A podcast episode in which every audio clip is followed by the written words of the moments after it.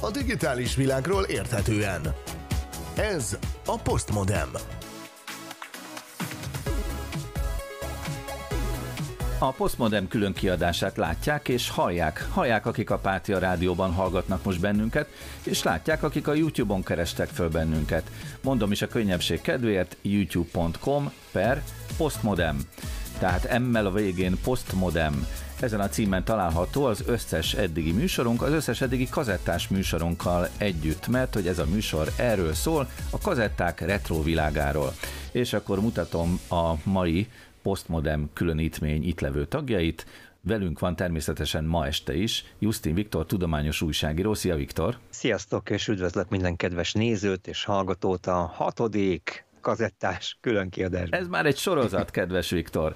És itt van velünk Szerényi Pista is kellően romantikus félhomályban, de a stúdiójából. Szia. Nyár elejé esti félhomályban a stúdióban, igen, jó estét kívánok, vagy reggelt. Hű, és mennyi minden érdekes fény van a háttérben mögötted? órák, kijelzők igen. és keverőpult. Igen, ugye? van itt minden, igen, mint a búcsúban. Most nekem jobb hátam mögött ott a különböző bárgráfok például az egyik az én hangomat mutatja, a másik, amit ti küldtök a közvetítő vonalba, és így tovább. Ma este is lesz egy csomó érdekes dolog, például a Walkman Story, azzal fogunk rövidesen jelentkezni, de kiderül majd az, hogy például egy olyan kazetta, amire felvételt készítünk, változik a tömege. Én például a konyhában megmértem néhány kazettának a tömegét, ezt is meg fogjuk majd mutatni. Konyhai mérleggel? Konyhai mérleggel, így van. Gramra pontosan kérlek szépen. Virtuális vagyok. kiállítást teszünk majd a Magnó Múzeumban, és szó lesz arról is, hogy hogyan kalibráljuk a Magnó kazettánk szalagjait. Tartsanak velünk!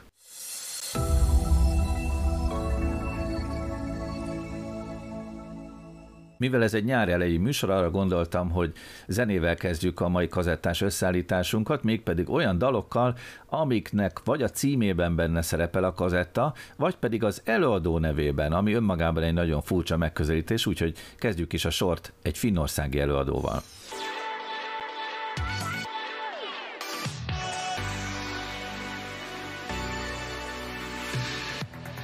Briscoe Disco, Michael Cassett felvétele, progressive house DJ és producer, tehát Finnországból láthatjuk is az úr arcát, meg hát ugye ezt az érdekes fotót, amin pont egy kazettás magnóval pózol.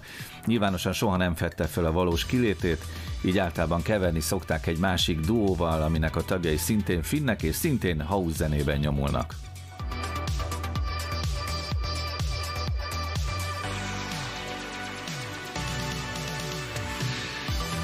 De váltunk is egyet, mert és váltunk országot. Itt van Londonból, a brit szigetországból a következő csapat. Úgy hívják őket, hogy Le Cassette, tehát a kazetta. A felvételüknek az a címe 2014-ből szintén, hogy Digital Power, tehát digitális hatalom. Ez a Le Cassette.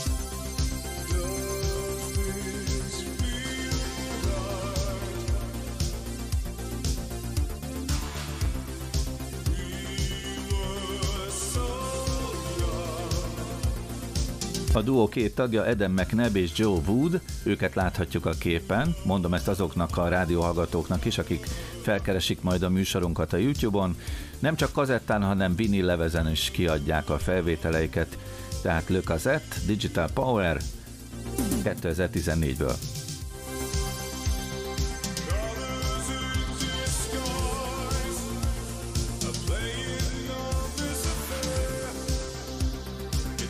Úgyhogy csak kis rövid mintákat mutatunk ezekből a felvételekből, jön is a következő Németországból, egy komplet kazettás magnóról, mégpedig a sajátjáról énekel Léna Meyer Landrut, aki 2010-ben nyerte meg az Eurovíziós dalversenyt.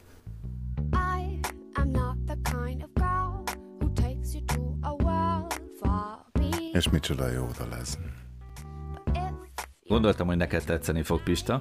91-es születésű a hölgy, idén tehát 31 éves Léna.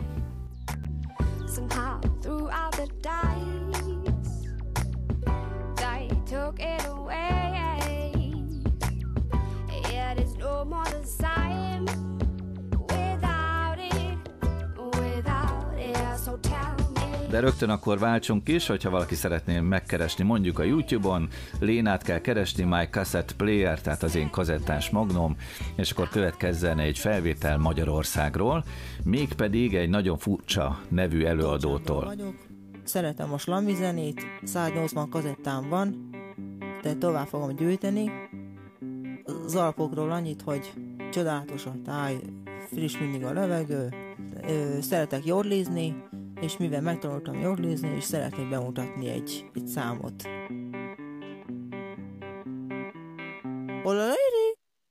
Ez a Spatzen Jadler Sextet, és közben Viktornak mondom, hogy a mute gombot használja bőségesen, mert akkor halljuk azt, amit mondani fog nekünk erről a felvételről, már pedig te ajánlottad nekünk ezt a dalt, a Spatzen Jodler Sextetet. Na mit kell Igen. tudni róla? Hát azt kell róluk tudni, hogy Das Originales Spatzen Jodler Sextetként indultak el, hatan vannak, tehát igazándiból, szep, bocsánat, heten vannak, tehát igazándiból ők egy szeptet, de ezt valószínűleg nem tudják, valamint a, a tagoknak a neve sem minden nap, Dr. Kondor, Dr. Akula, Dolly Rambo, eh, KGC Dispo, stb. ilyen ilyen nevek repkednek közöttük, és hát egyfajta ilyen parodisztikus sramli zene, hogyha úgy tetszik. Hallgassuk tehát akkor a Spatzen Jodler Sextetet egy kicsit. már 80, és 90, 100! Igen, igen, igen, elszámolnak egészen 186-ig. És már megint sajnos csak 50. 50! Majd amikor elhangzik, hogy 100 forintnak 50 a fele, akkor feleződik és újra kezdődik a számlálás, de mi akkor lépjünk egy következő dalra, mert még van kazettás zene, mégpedig a Kazette Jam-től. Ez egy újabb DJ duó, feltételezhetően szintén az Egyesült Királyságból, tagjai Will Graney és Rory Lyons. Sok nem derül ki róluk a netes felületeiken, de az igen, hogy sokat utaznak és DJ-znek. A dalluk címe is egyébként erre rímel, mert az úgy hangzik, hogy Never Going Home, soha nem megyek haza.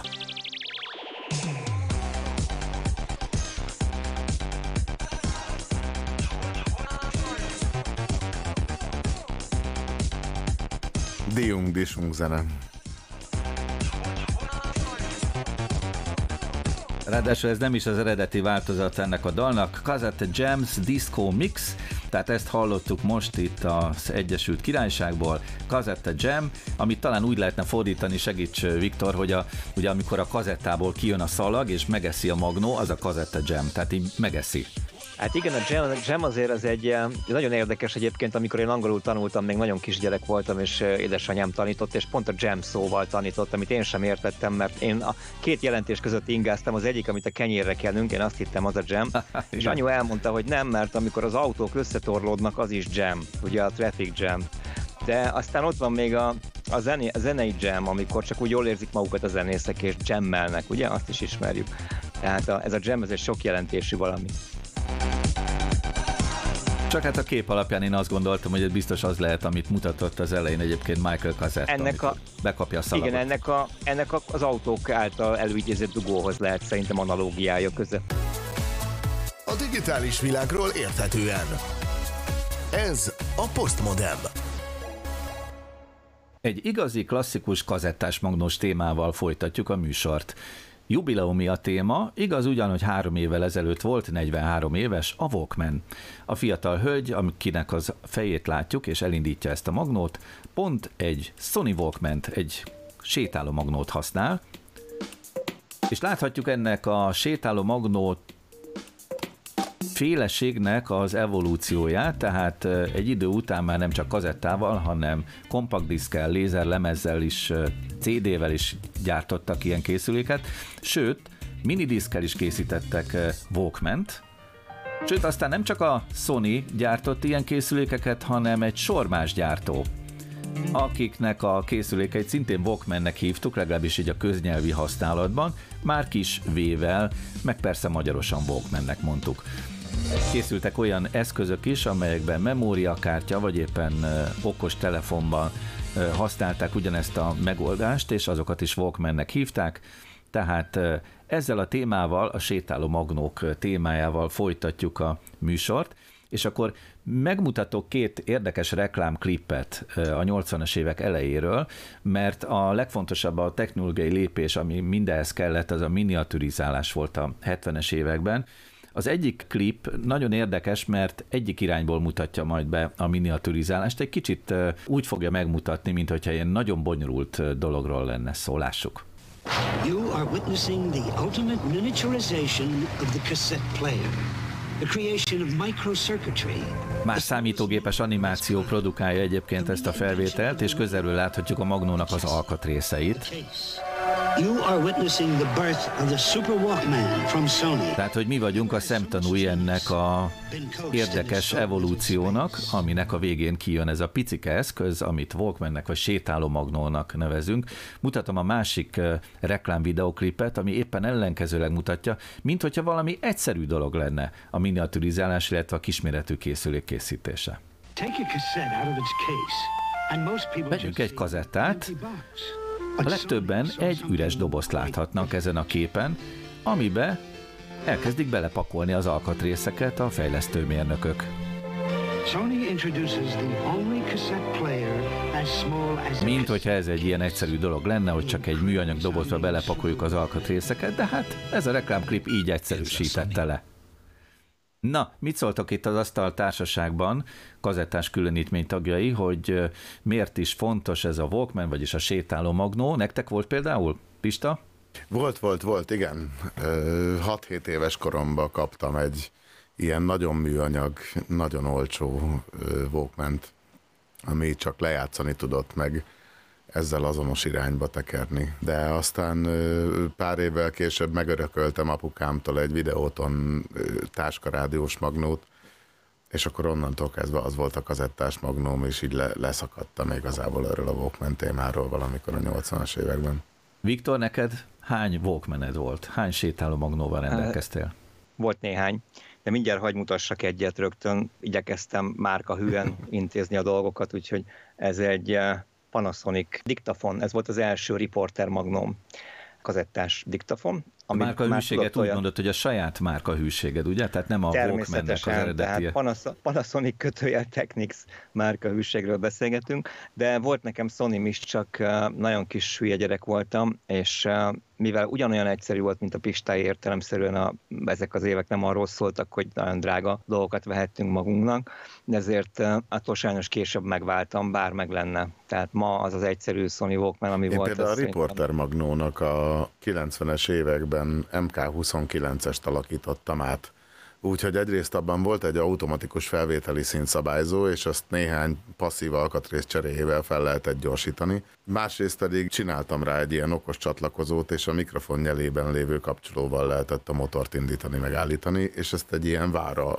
akasztható szíjon hordtam inkább, mint hogy ilyen tenyérnyi gépekkel készítsek helyszíni hangfelvételeket. Hallgatóknak segítségképpen azért elmondom, hogy a BRG MK29, amit említett Pista, egy magyar gyártmányú magnó készülék volt. Nekünk annak innen a Suli Rádióban volt hasonló készülékünk, szintén riporter magnóként használtam, de hogyha már nálam van a szó, akkor én megmutatom azt a Walkman készüléket, amit aztán a 90-es években én használtam. Íme ez az, tehát így nézett ki az a bizonyos Walkman, amit a 90-es évek közepén kaptam, New Yorkból hozták nekem, és nagyon klassz volt már már azzal is, hogy fémből készült az összes alkatrésze, úgyhogy tömege is megfelelő volt, volt, hogy fél kiló, itt ez a piros gomb mutatta, nem itt ugye a felvételi gomb, meg az oldalán látszik a felvételi szintszabályzás lehetősége, sőt, még egy kis kivezérlésmérő is van, amivel felvételt lehetett eh, készíteni. Még annyit hozzá, hogy azért is nagyon érdekes volt, mert amikor kivezettem a hangot a fülhallgató csatlakozón keresztül egy erősítőbe, úgy szólt, mintha egy igazi magnódek lenne. Na hát ez volt az enyém, és akkor mutatok még valami érdekeset nektek, mert nehogy azt higgyétek, hogy a 70-es évek végén készült el a walkman a technológiája. Én egyébként sokáig ezt gondoltam, hogy a miniaturizálás miatt biztosan akkor, akkor jelentették ugyanis be 79-ben, hanem már 10 évvel korábban elkészült. Már az Apollo űrprogram idején használtak hasonló méretű programot, mégpedig a TC-50-es készüléket, amit fel is vittek az Apollo űrhajókkal az űrbe. láthatjuk, és itt van ez a bizonyos készülék, pont akkora méretű, mint a Walkman, ezt majd mindjárt ezen az összehasonlító ábrán lehet látni. Egy picit talán nagyobb, meg szélesebb, na de hát ez a tíz év pont annyit jelentett, gondolom a fejlesztés során, hogy kisebbítették, csökkentették a méretét. Volt egy kép, amin látható volt két űrhajós, nehogy azt higgyétek, hogy ez ott készült az űrhajóban, ez egy előre beállított marketing fotó, ami ábrázolta, hogy milyen remek, hogy ilyen kisméretű magnót is föl lehet vinni az űrbe. Hát ez már 1968-ban is létezett, a Walkmannek ez volt az elődje. Na de Viktor, van neked még szerintem sétáló magnót, mutasd meg, hogyha összegyűjtötted. Igen, igen, hát ugye a munkaeszközt mutattam, jöjjön a szórakozás. Ez egy Panasonic XBS, szintén fémdobozos Walkman, egy elég, elég tuti kis darab volt. Van rajta egy mini equalizer, ami nekem a nőnükén volt, nem, nem ér semmit, de jó volt tologatni, és ettől kemény, jobban és keményebben hallottam a semmi kis fülhallgatómon a basszusokat. És akkor nézzünk egy még későbbi dolgot, ennek már ilyen kis szatyra is van, ami szintén Panasonic, ez például elem töltöttségmérővel osztotta a többi walkman a porondon. Ez is egyébként fémházas, és nagyon kis, nagyon kis finom mechanikája van. És ez például nem sokkal nagyobb, mint amit mutattál a, ugye ebben a, ebben a filmben, tehát ez is egy ilyen, egy ilyen éppen csak kazetta méretű szerkezet. Nagyon mutatom a hangját. Ugye, rajta vagyunk, rajta vagyunk a hangpornón és hát mindenféle kis beállítások körbe, ahova csak megyünk, gyönyörű fém, fémházba, az adekvát tokkal. Na de egy záró, egy záró akkordként, amikor aztán tovább léptünk innen, akkor jöttek ők. Hát ez Így már nem van. A... Ú, ezt én is meg akarom nektek mutatni. A következő evolúciós lépés, ugye a Discman, amikor már igen, igen, igen. került a készülékbe. Oh, wow. Így van. Ó, és egy Sony. És ráadásul ez CD-romként is működött annak idején. Hát most már nem használom semmire, de jól néz ki. A digitális világról érthetően. Ez a Postmodem. Azzal már foglalkoztunk, hogy hova jutottunk a sétáló magnókkal, lemezek és minidiszkek és memóriakártyák, de itt van egy érdekes reklámklip, mi azt mutatja, hogy a fiatalember ül az otthoni irodájában, csak jelzem, hogy 20 évvel ezelőtti a klip azért ilyen képarányú, és a számítógépéről átküld egy hangfelvételt, egy zenét a saját hordozható eszközére. Bekapcsolja. Hát igen, élvezetes a zenehallgatás. Egy új eszközt reklámoztak ezzel a videoklippel, úgy hívták ezt az eszközt, hogy iPod. 2001-es ez a reklámklip, akkor adták ki, akkor volt újdonság. És itt van velünk a Skype vonalban Kovács Tücsi Mihály, aki a csapatunk oszlopos tagja, és hát nyomon követi azt, hogy mi történik ezekkel a hordozható eszközökkel. Hát igen, mondták is a klipben, hogy egy csomó dal a zsebedben. Neked volt például iPodot, Tücsi? Nem, nekem nem volt. Én régi vágású voltam, nekem walkman volt, aztán discman volt, aztán volt mindenféle, ez valahogy kimaradt. Mire rászántam volna, hogy vegyek magamra egy iPodot, nekem másfajta digitális ilyen kis lejátszóim voltak, utána pedig már végül beütött a telefon természetesen. Igen. Na, és ugye az a hír most, hogy megszüntetik a, az iPodot. Miért szüntetik meg? Egész egyszerűen eljárt fölötte az idő. Ahogy eljárt az idő a Walkman, a Discman, a Mini Discman és egyebek fölött, sajnos őt is elérte az a MP3 korszak, hogy... játszó. Így van. Igen, minden. Ezek túlhaladta a kor, egész egyszerűen pont ugyanarra arra a sorsra jutott, mint a diktafon, a zsebfényképezőgép, illetve a hasonló kis eszközök, a telefon teljes mértékben átvette a helyét, és így egész egyszerűen fölöslegessé vált. Bármennyire szeretjük, bármennyire kedveljük, egész egyszerűen itt van minden, egyetlen helyen, nincs rá szükség. Az ember nem örül, hogy egyetlen helyen ott van minden, ahogy annak idején, amikor a PC-re került föl minden, mennyire öltünk neki, hogy hmm. írógép helyett van, lemezjátszó helyett van, minden van. Most ugye erre a sorsra jutott a telefon is, minden itt van egyszerre. Ezek a készülékek szépen a feledésbe fognak merülni, és egy nagyon dicső pillanatai lesznek a technika történetének. Én nem feltétlenül örültem ennek egyébként, tehát sem a PC esetén, sem a mobiltelefonok esetén én megrögzött cél hardware arc vagyok. Uh-huh. Én meg pont fordítva. Ez nagyon érdekes köztünk akkor ez a véleménykülönbség. Pont ezt akartam mondani. Jó, de én hangmérnök vagyok. Hogy a 90-es évek közepén én pont arra gondoltam, hogy nekem nem kell a menedzser kalkulátor. Nem kellenek a különböző ilyen olyan zsebbe tehető céleszközök, hanem majd akkor kell, amikor mindezeket a funkciókat egyben tudja egy eszköz, és ez meg is valósult aztán jó 10-15 évvel később. Hát ugye egyre jobban tökéletesítik ezeket az eszközöket. A mai okos telefonok már egyre jobban megközelítik ezt a funkciógazdagságot. Igaz, hogyha elromlik az az okos telefon, akkor az összes funkció egyszerre romlik el, és nem érhető el. Például ezen elejátszás tudod, a kulcskarika az a nagyszerű találmány, meg segítségével az összes kulcsunkat egyidejűleg hagyhatjuk el. Igen. Tücsi? Én érdekes módon én való a kettőt vezetem, van, szeretem ezt is, azt is. Tehát nekem is világéletemben hifi tornyom volt. Illetve pont azért volt asztali PC-m, hogy úgy cserégessem benne a dolgokat, és úgy javítgassam, ahogy akarom, ne kelljen minden alkalommal új monitort vennem, amikor veszek magamnak egy notebookot, de ugyanakkor be kellett például azt is látnom, hogy az asztali gépeknél úgy elszaladt a ló, hogy olyan áramfogyasztása van, hogy két-három év alatt az áramfogyasztásbeli különbségből kijön az a monitor ára, ami benne van a készülékbe. Úgyhogy ez nem egy egyszerű kérdés így. Én nekem már bizony annak idején még a menedzser kalkulátor előtt volt ilyen kis okos számológéphez hasonló, aztán menedzser kalkulátor tulajdonképpen, és arra jöttek az első ilyen PDA, okos eszközök. Voltak. A PDA uh-huh. bizony, nekem volt PDA-m is, és nálam kimaradt a fekete-fehér, rögtön a színes PDA-val kezdtem.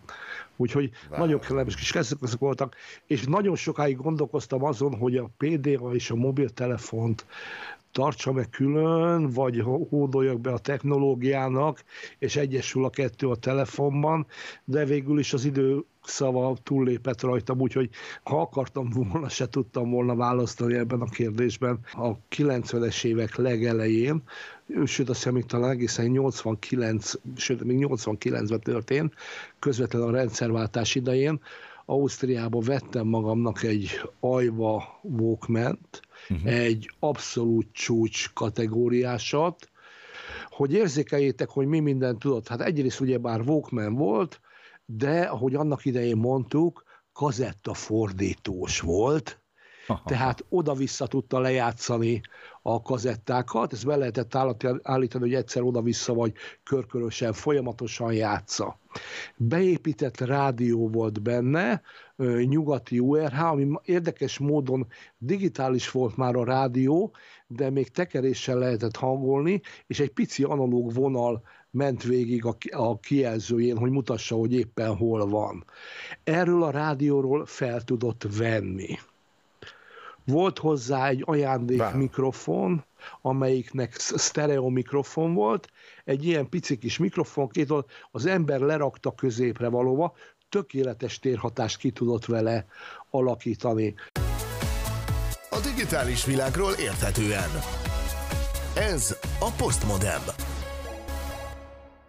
Egy nagyon furcsa témáról fogunk most beszélgetni, főleg Szelényi Pistának a szakértelmére számítok. Olyan képeket mutogatunk itt közben látható műsorunkban, amelyek vagy részben, vagy teljes egészében fémből készültek. Platinából, vagy itt például ez a kazetta, mondjuk a külső kerete hm. készült alumíniumból. De van olyan kazetta is, ez is az, egy másik szögből mutatva, van olyan kazetta is, mint ez, aminek a műanyag tokján belül fém fóliát helyeztek el, tehát minthogyha itt a fém alkatrésznek fontos szerepe lenne, és nyilván fizika órákról emlékezhetünk a feredékalicka kifejezésre, tehát amikor leárnyékoljuk az elektromágneses mezőt.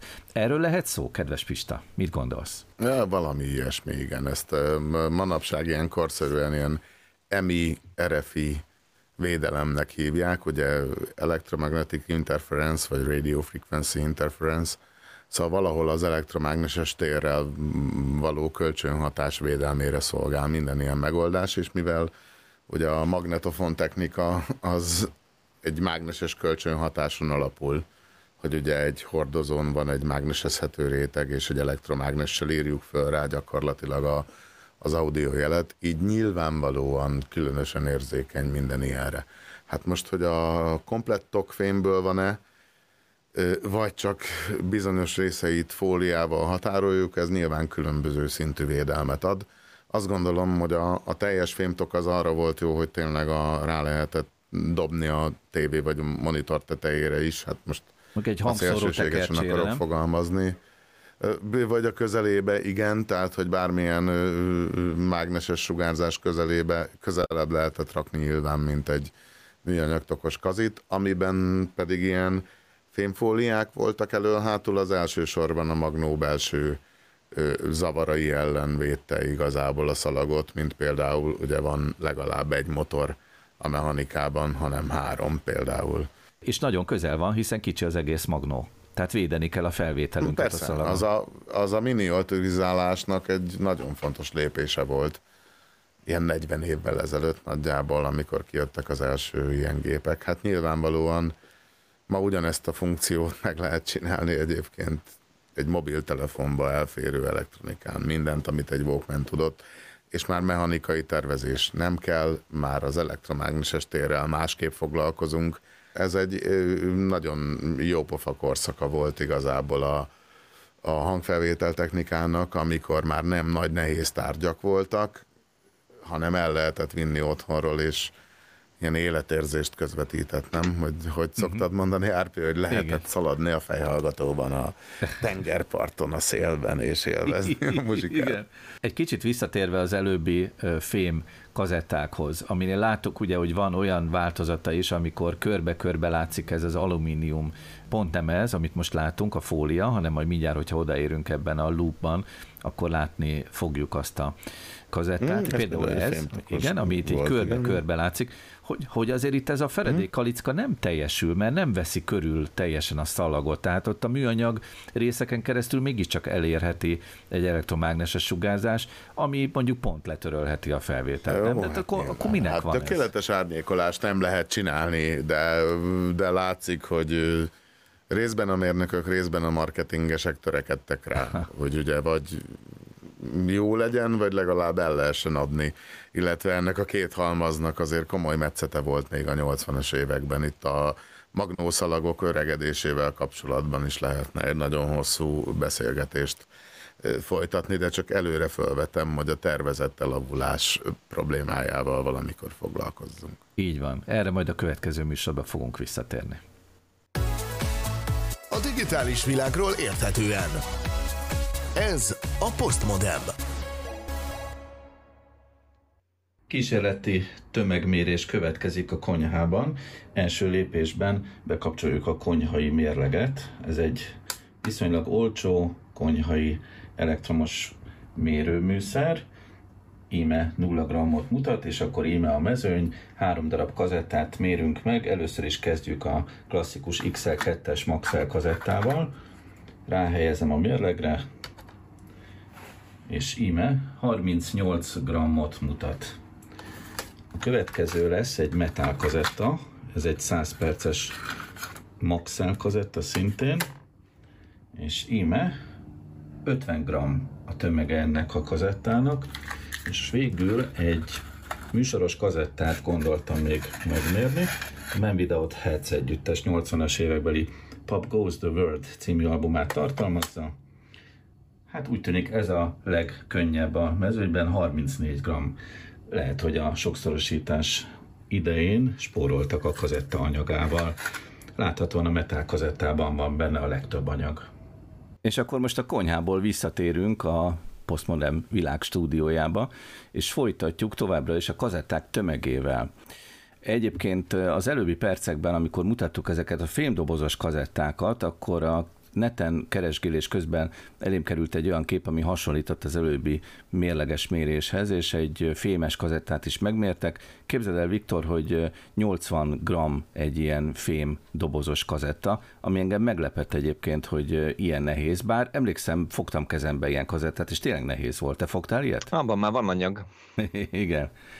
Vagy volt is neked esetleg ilyen fém kazetta? Mert nekem nem volt sosem. Szerintem volt a kezemben, nekem sajnos nem volt, de volt a kezemben ilyen, és most, amikor a műsorhoz válogattuk a képeket, hát nem tudtam nem, tudtam nem rácsodálkozni a színarany, igen, színarany kazettára, és úgy el is képzeltem, hogy annak milyen súlya lehet, és milyen lehet azt úgy megsimogatni a magnóba, hát jó lehet.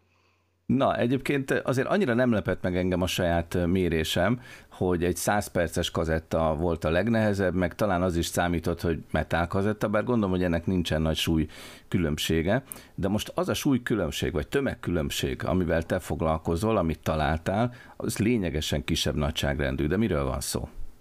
Egy nagyon érdekes kérdést találtam a Quórán, aki ismeri a Quórát, ez olyan, mint a gyakori kérdések.hu, csak angolul, és bár azt hiszem, hogy magyarul is vannak rajta kérdések, és egy olyan kérdésbe futottam bele, hogy ha veszünk egy SSD lemezt, és megnézzük, megmérjük az SSD lemezt, akkor vajon információval teleírva, vagy pedig teljesen üresen gyári állapotába nyomna többet? Tehát lefordítva a kérdést, hogy magának az információnak van-e tömege? hogy van-e tömege az információnak? Ez nagyon filozófikus kérdés, nem? Igen, igen, igen. Mert elvileg ugye azzal, hogy én megtanulok valamit, nem leszek nehezebb. Hát De egyébként én, nagyon rossz én marketing emlékszem. kérdés lenne, mert képzeld, hogy nem. ha azt mondanák, hogy a tanulással nehezebbek lennénk, akkor senki nem járna iskolába. Bocsánat, ezt pont ezt akartam, hogy én emlékszem, hogy én, én hat évesen, amikor iskolába mentem, hogy körülbelül hány kiló voltam, és hogy amikor, amikor befejeztem a tanulmányaimat, hány kiló voltam, és nagyon nagy különbség van a kettő között, szóval szerintem van, van tömege az információnak. Na és ez egyébként tényleg kimutatható mondjuk a, az információnak az elemi egysége a bit szintjén? Ez a különbség? Na, hát itt azt írták, azt írták a Quoren, és én azt ugye javasolnám azért, hogyha ha kedves nézőink, hallgatóink ezzel vitatkoznának, akkor egészen nyugodt lélekkel írjanak nekünk, vagy, vagy küldjenek nekünk levelet, vagy bármilyen formában uh-huh. küldjenek nekünk információt, ugye, uh-huh. hogy szóval a következőt írták, hogy bizony van súlya az információnak az SSD-k esetében, ugyanis az SSD-k töltésként tárolják az információt, méghozzá ilyen lebegőkapus tranzisztoroknak a kapuján. Uh-huh. És mivel a legtöbb SSD egynél több értéket tárol egyetlen tranzisztorban, ezért itt arra kell gondolni, hogy különböző számú elektronokat helyez el a, a kapun, itt, így aztán több bináris bitet is tárolhat egyetlen kapuban, és az elektronoknak, ezt tudjuk az általános relativitás elméletből, tömegük van. Úgyhogy egy bináris egyes tároló kapu, az többet nyom, mint egy bináris nullát, vagyis sehány elektron tároló kapu. Hát szóval ez ide ki. Milyen érdekes megközelítés. És ugye itt akkor rögtön adódik is a további kérdés, hogy vajon ez a kazetták esetében érvényese? Hát ugye itt azért egész másfajta adattárolási módszerről van szó. Igen, itt mágneses adattárolásról van szó, ahol doméneket mágnesezünk ide-oda, de mik ezek a domének egyáltalán? Hát itt utána kellett néznem, a, az általános iskola, hogy szóba jött már, fizika órák tananyagának, uh-huh. és először is arra jöttem rá, hogy tudom, hogy vannak domének, tudom, hogy mágnesezhetőek, de hogy fogalmam sincs, hogy itt mi történik, hogy ide-oda mozgatok a kazetta a statikus felszínén valamit, tehát hogy, hogy, hogy működik ez a dolog, mármint a mágnesező fejjel, és aztán aztán ugye az derült ki, amennyire bele tudtam mélyedni, hogy itt nem mozognak elektronok. Tehát itt egyszerűen csak valóban különböző mágnesezhető részecskéknek az ide-oda irányulásáról van szó, és valóban mozognak. Úgyhogy a, elméletileg a kazettán, illetve az ugyanezen az elven működő merevlemezen Winchesteren ott nem ott, nem, ott nincs tömeg az információnak. Tehát még az egyik esetben kimutattuk, hogy van, másik esetben kimutattuk, hogy nincs. Tényleg vessük fel a mi közönségünknek, hogy írjanak nekünk, mondjuk a Postmodemnek a Facebook oldalán lehet hozzászólni, és elküldeni bármilyen véleményt. De az lenne jó, hogyha mindenki érvelne, nem? Tehát, hogyha ha úgy vit, szállnának vitába ezzel a feltételezéssel, vagy az egész gondolat kísérlettel, hogyha lennének mindenféle érvek konkrétan, hogy mire gondolnak, hogy miért igen, vagy miért nem. A digitális világról érthetően.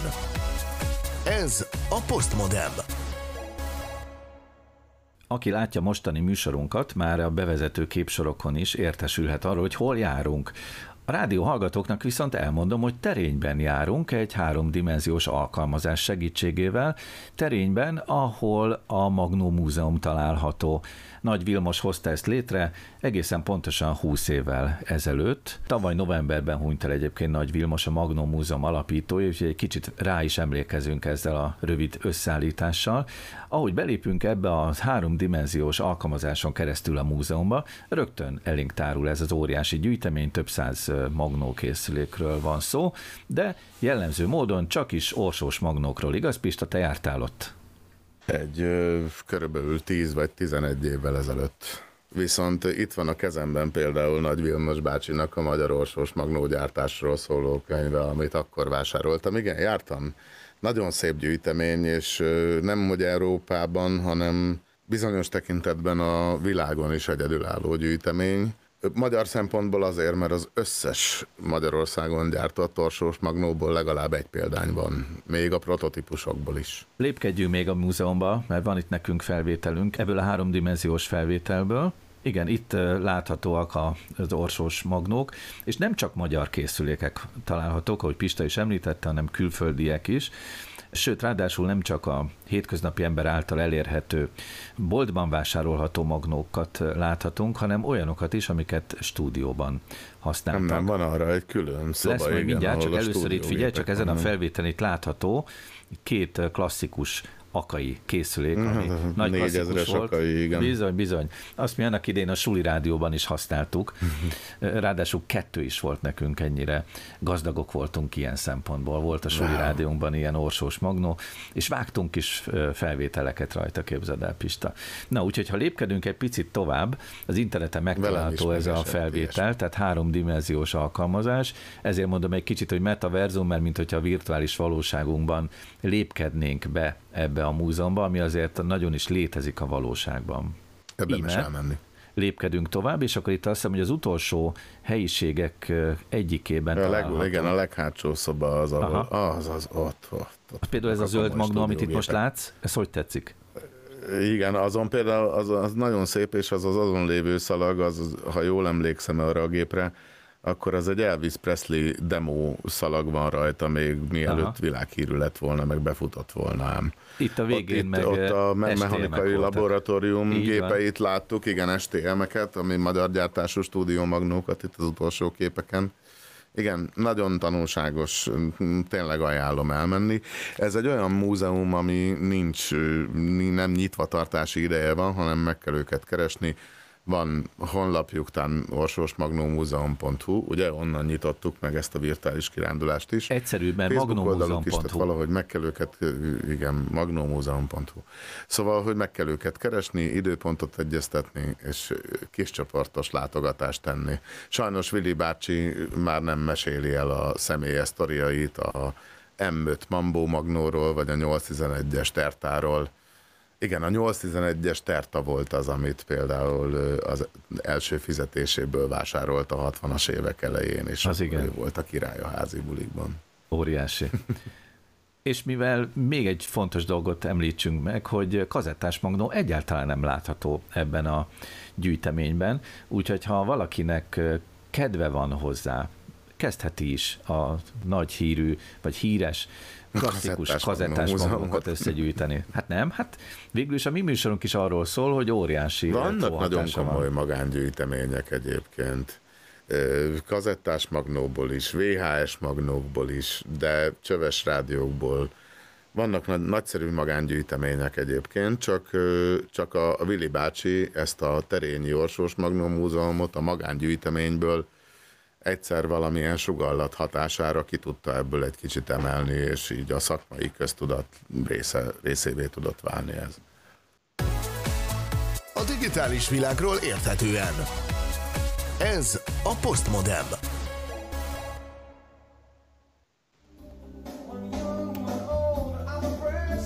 Egyel korábbi kazettás magnós műsorunkból idézzük ezt a felvételt, amin az látható, hogy egy magnó tulajdonos kapcsolgatja ezt a gyönyörű 70-es évekbeli készüléket.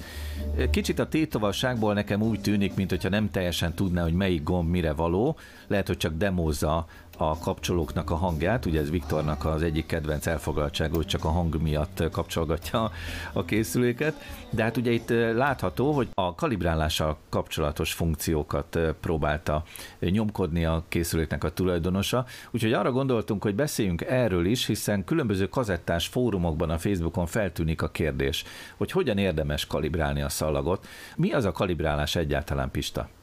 Alapvetően egy elektromágneses kölcsönhatásról van szó. A magnó szalag az egy valamilyen hordozó, az idők kezdetén papírból volt, aztán később valamilyen műanyagból, ami mágnesezhető réteggel van bevonva, és a magnófej, ami erre felvesz, az egy elektromágnes. Na most, hogyha visszagondolunk a fizikai tanulmányainkra, Viktort üdvözlöm a témában, akkor van ilyen, hogy mágnesezési görbe, meg hiszterézis görbe, ilyen, ilyen S alakú dolgokra tessék nagyjából visszaemlékezni, és ennek röviden az a lényege, hogy egy ideális átviteli rendszer az nem ilyen S alakú, hanem egy derékszögi koordinátorrendszerben nézve egy mondjuk így lineáris összefüggést mutat, tehát ami, ami ahogy gerjesztjük, vagy amilyen áramot vezetünk a felvevő fejbe, aztán a lejátszási irányban majd, ami kijön a magnum kimenetén elvileg, az ilyen mindig egyenes arányosságban van egymással elvileg. Gyakorlatban sosincs ez így. És ennek az első ilyen sarkalatos pontja, hogy a, má, a, a magnószalag maga rendelkezik ezzel a meggörbült, mondjuk így karakterisztikával, és ezt ö, kompenzálandó, mert ez nagyon komoly torzításokat okozott a kezdeti magnóknál. Kitalálták azt, hogy oké, okay, akkor vegyünk egy nagyon nagy frekvenciájú, tehát a hangfrekvenciás tartományhoz, aminek a vége nagyjából a 20 kHz, képest vegyünk egy nagyon nagy frekvenciájú váltakozó áramot, és a hangfrekvenciás jelet ültessük erre föl, hogy a magnószalagot ezen az S alakú görbén viszonylag a lineáris részen tudjuk tartani, és ott tudjuk gerjeszteni. Az előmágnesezésnek ez röviden a lényege. Most a kalibráció az ugye úgy kezdődik, hogy minden szalaghoz beállítjuk a magnónkat a megfelelő előmágnesezési szintre, hogy ennek a görbének nagyjából az egyenes szakaszára rakjuk az úgynevezett munkapontját. Ez a bias BIAS nevű tekerőgomb az, ilyen, az olyan gépeken, ahol ezt kézzel kell állítani, és ugye a 90-es években, és erről is beszéltünk korábbi műsorban már, hogy voltak olyan kazettás dekkek, amik maguk kalibrálták a, a szalaghoz magukat, és ott nem ilyen tekerő volt, hanem ez a folyamat, ez két gépnél felvétel, majd lejátszás, majd felvétel, majd lejátszás, háromfejes gépnél meg egy ilyen folyamatos felvétel és visszajátszás során az, az elektronika magától behúzta. Ez a legfontosabb paraméter, ez az előmágnesezés. Említetted ezt az egy gombnyomásos kalibrálást, ugye Auto BLE vagy BLE, ez volt az egyik változata, az Auto Bias Level kifejezésekhez EQ, nem értek. Viktor ezt fordítsa le. azért is mondom, mert ugye kérdezték ezt a rövidítést, tehát az Auto, Auto Bias uh-huh. Level EQ nak a rövidítése, illetve uh-huh. volt egy másik változat egy másik cégnél, az ATC, amit egyébként úgy lehet feloldani. Automatic, automatic tape calibration, kitaláltam. Így van, pontosan, pontosan. Tehát automatikus szallag nem marketinges vagyok. Igen.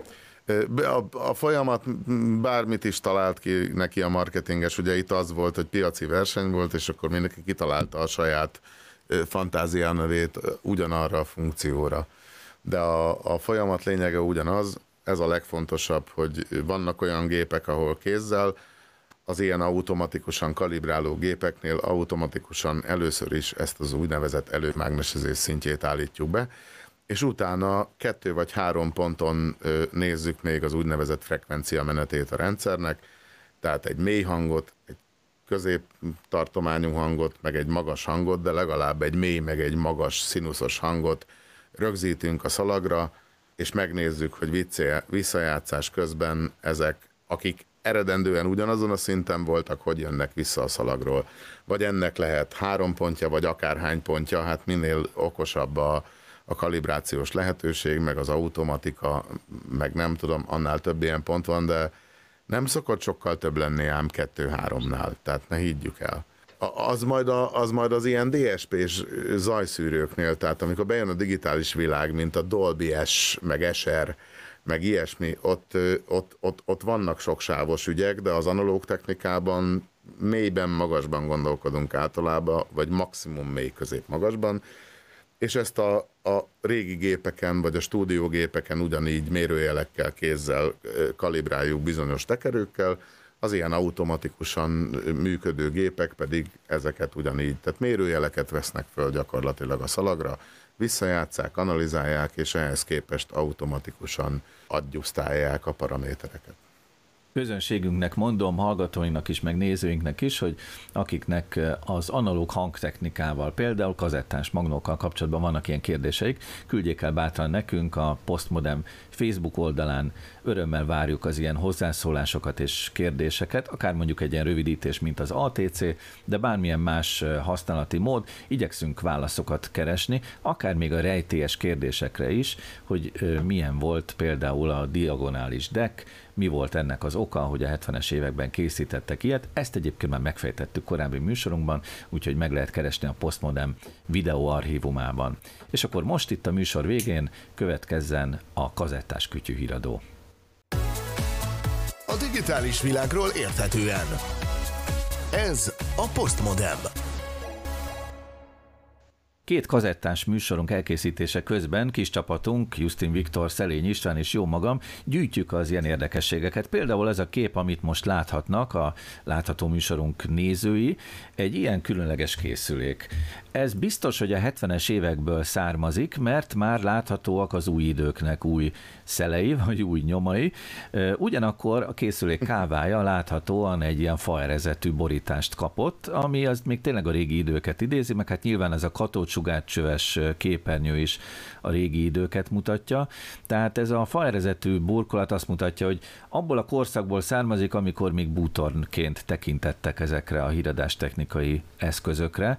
Ugyanakkor... 80-as években volt legkésőbb ilyen. 80-as évek, ugye? És hogyha viszont az előlapot nézzük, akkor látható, hogy például kazettás magnót is építettek ebbe a készülékbe, ott a tévé mellett rögtön látható, és annak a kinézete az előlapja viszont tényleg már idézi a 80-as éveknek a készülékeit, és van már, fölötte... Már fröccsöntött műanyag, igen. Fröccsöntött műanyag. De hát ez az egész ezüstös előlap jelleg, meg a, a formák. Meg a gomberendezések, meg a gombformák, Így mint 80-as évek. Így van, igen, igen. És fölötte is a rádió része, meg az erősítő része is, is mind-mind ezt mutatja, tehát egyfajta ilyen összvér. Ja, és lát, látjátok ott alul még Nekem egy lemezjátszó is. a lemezjátszó tetszik a legjobban, Aha. igen, hogy, hogy az meg egy ilyen kihúzható fiók. Igen. A, a, tehát a tévéképernyő alól kijön egy ilyen fiók. Mondjuk azért nagyon kíváncsi lennék arra, hogy, hogy ha esetleg megy a tévé üzemmód, vagy nem tudom, mert itt a fényképen épp úgy látjuk, hogy vagy azzal egyidejűleg megy a lemezjátszó, hogy a katócsugárcső akkor miféle elektromágneses zavarokat produkál az a hangszedőben.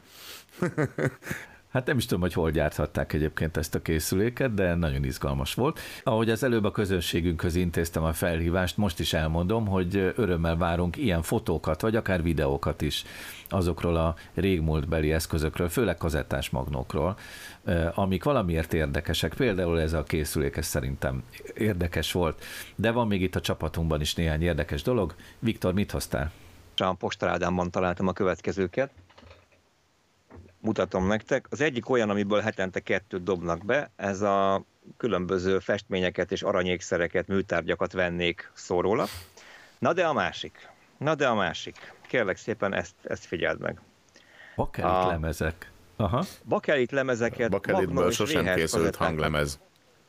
Most, most egy kicsit meghirdettük Barbarát, aki ezeket vásárolna.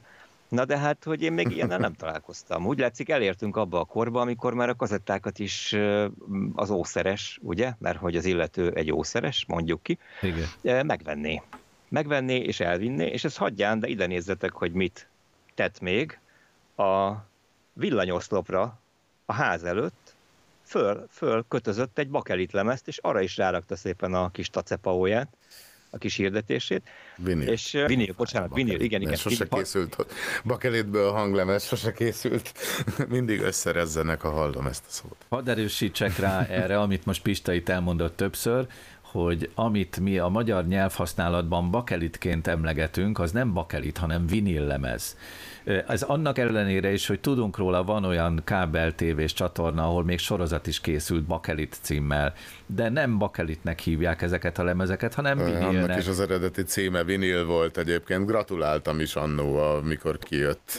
Ezzel szemben mondják a nyelvészek, kedves Pista, hogy ami szót, kifejezést elkezdenek tömegek használni, egy idő után bemegy a köznyelvi használatba, tehát sajnos már nem nagyon tudunk hadakozni a bakelit kifejezéssel szemben, mert túl sokan Tudom, és túl régóta bement, használják. Ez bement, de nekem akkor is fáj. Igen. Megkérjük a mi közönségünket, hogy ők használják konzekvensen a vinil kifejezést, és hát ha többen rászoknak majd erre, aztán visszaszorítjuk mondjuk a bakelitet. Na, Pista, te mit hoztál magaddal? Egyrészt azt a gondolatot, hogy a hogy polivinil klorid és polivinil acetát kopolimerjéből készült a mikrobarázdás hanglemez alapanyaga. Na ezt végképp nehéz megjegyezni, hidd el. Külön, igen, hoztam különböző kazettákat, vannak ilyen nagyok is, de nem ezekkel kezdem, hanem van nálam egy Gangsta Zoli kazetta, ami ilyen szerviz kazetta volt, nem tudom mennyire látszik jól itt a félhomályban. Hát, de igen. az egyik az, magnódek, amit látszik. nemrég javítottam, az ez eltéped, eltépte benne a szalagot. De mindegy, használjuk ezt most geometriai viszonyításnak, jó? Uh-huh. Hogy ekkora a Van például nálam ilyen, igen, Aha. van például nálam ilyen ilyen üzenetrögzítőkben, meg diktafonokban alkalmazott, ilyen mikrokazettának hívjuk ezt, vagy nem is tudom. Az érdekessége, hogy ugyanolyan széles benne a szalag, mint a, a kompakt kazettában. Pista, ezt te mire Igen? használtad? Nagyon sokszor foglalkozom azzal, hogy a különböző hordozókról digitális formátumot állítok elő, többnyire MP3-ba kell a családi örökségbe a a, a nagyfaternek a üzenetrögzítője, vagy amit a diktafonjára utoljára fölmondott, Csú. vagy nem tudom, tehát pár ilyen kazetta így került hozzám, hogy ezek tulajdonképpen családi kincsek voltak, de onnantól kezdve, hogy fájlá alakítottam őket, onnantól kezdve igazából szemét. Köszönöm szépen, eddig tartott a mai Postmodern műsor a sétáló magnók világától kezdve, a Magnum Múzeum virtuális világán keresztül egészen a kazetták tömegének súlyos kérdéseig, és egyúttal köszönöm szépen a közreműködés Szelény István hangmérnöknek, Justin Viktor tudományos újságírónak, valamint Kovács Tücsi Mihálynak, újságírónak és bloggernek, továbbá a műsorunk rendezőjének, Részbetyár Gábornak. Jelentkezünk legközelebb várhatóan újra három hónap múlva kazettás összeállítással, addig is viszontlátásra a YouTube-on, viszont hallásra a Pátia Rádióban. Szilágy Árpádot hallották.